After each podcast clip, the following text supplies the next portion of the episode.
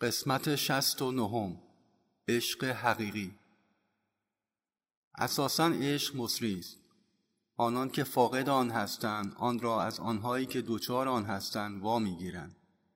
آنهایی که عشق را از سایرین وا گرفتند نمی توانند در مقابل این دریافت از ابراز عکس العمل خودداری کنند. و این خود طبیعت عشق است. عشق حقیقی غیر قابل شکست و مقاومت ناپذیر است.